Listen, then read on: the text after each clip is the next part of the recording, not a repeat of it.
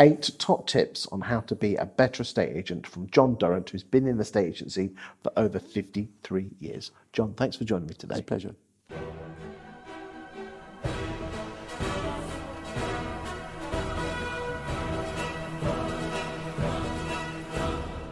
Don't forget to talk to your clients and talk to your prospective buyers. Prospective buyers, I imagine, um, not having been an agent recently, I, imagine that people with houses to sell haven't been on the top of the. No, local to sales, no.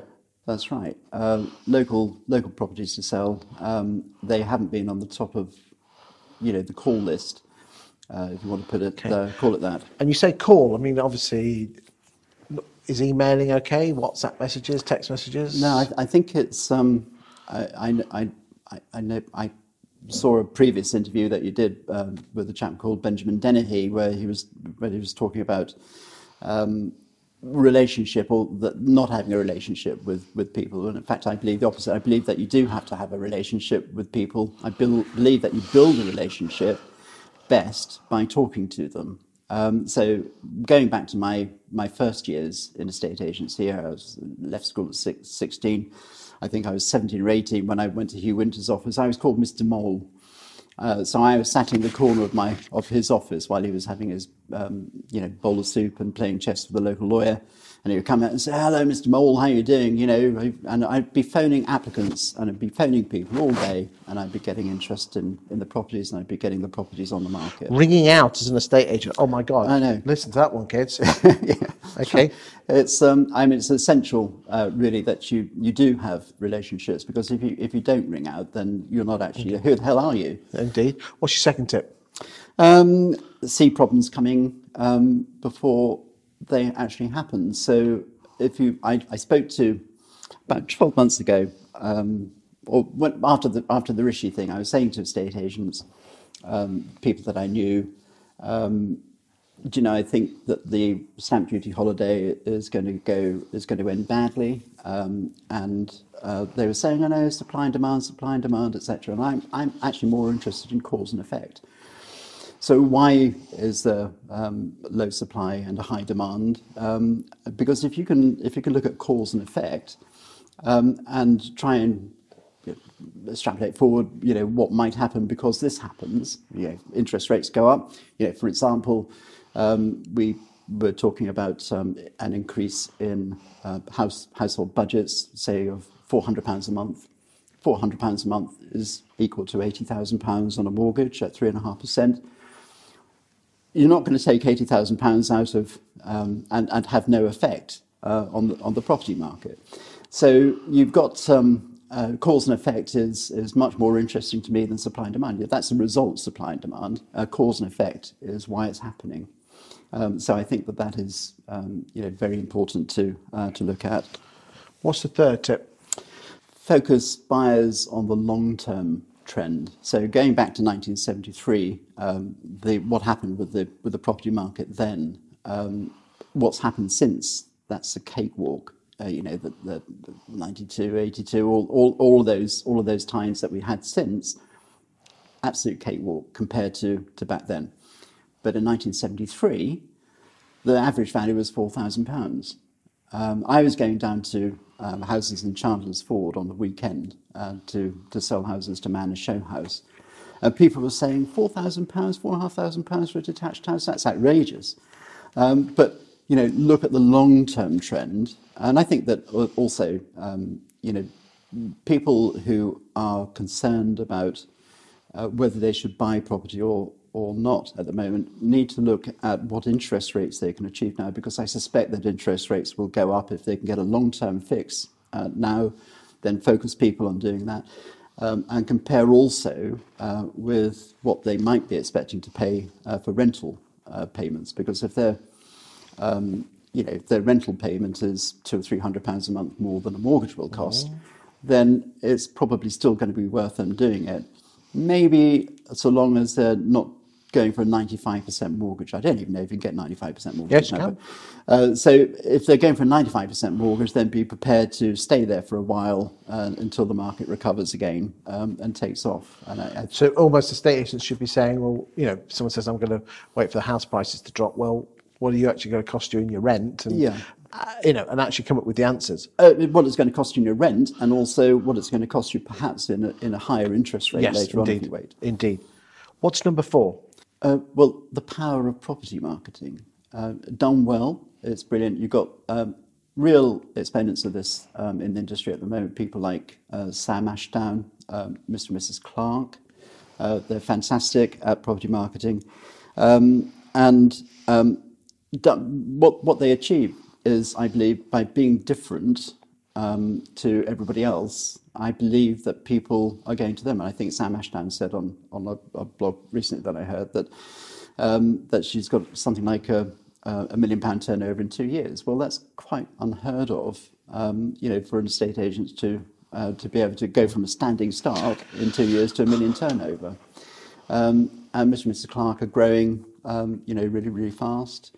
Um, I think that um, there is a, another uh, girl who's come to my notice called Isabella Rapaka, and she's really interesting because she only actually handles one or perhaps two houses at a time until they go under offer.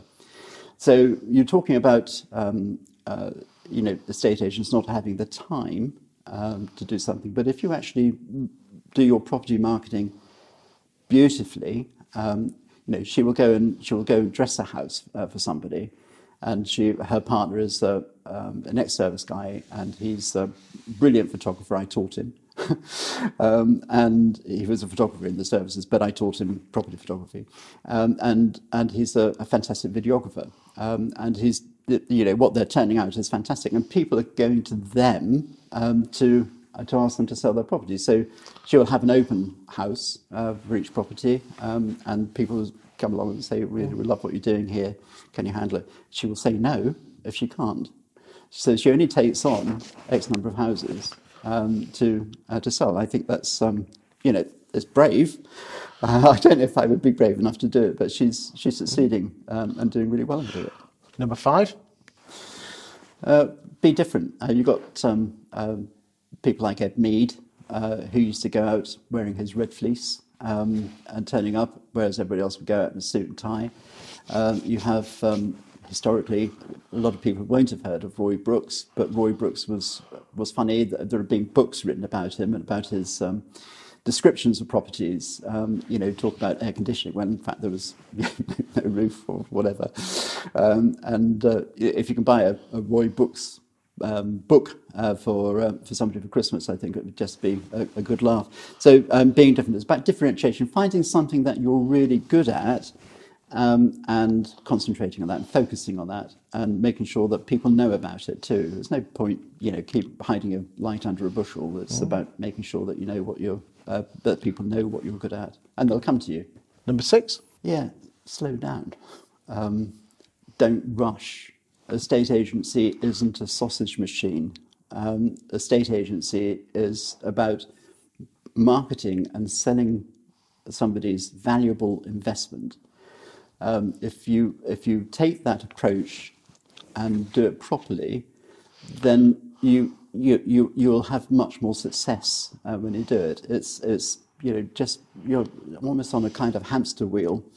Um, get off um, and and do things properly. The Is- Isabella Rapaka um, approach that's that's the way to to go. I think I, not for everybody, and it wouldn't work in uh, the corporates. But I, I do think that um, actually I think the corporates could learn something by um, you know by taking a much more measured um, approach to every house that they take onto the market and treating it uh, with respect, Not as a number. not as a number.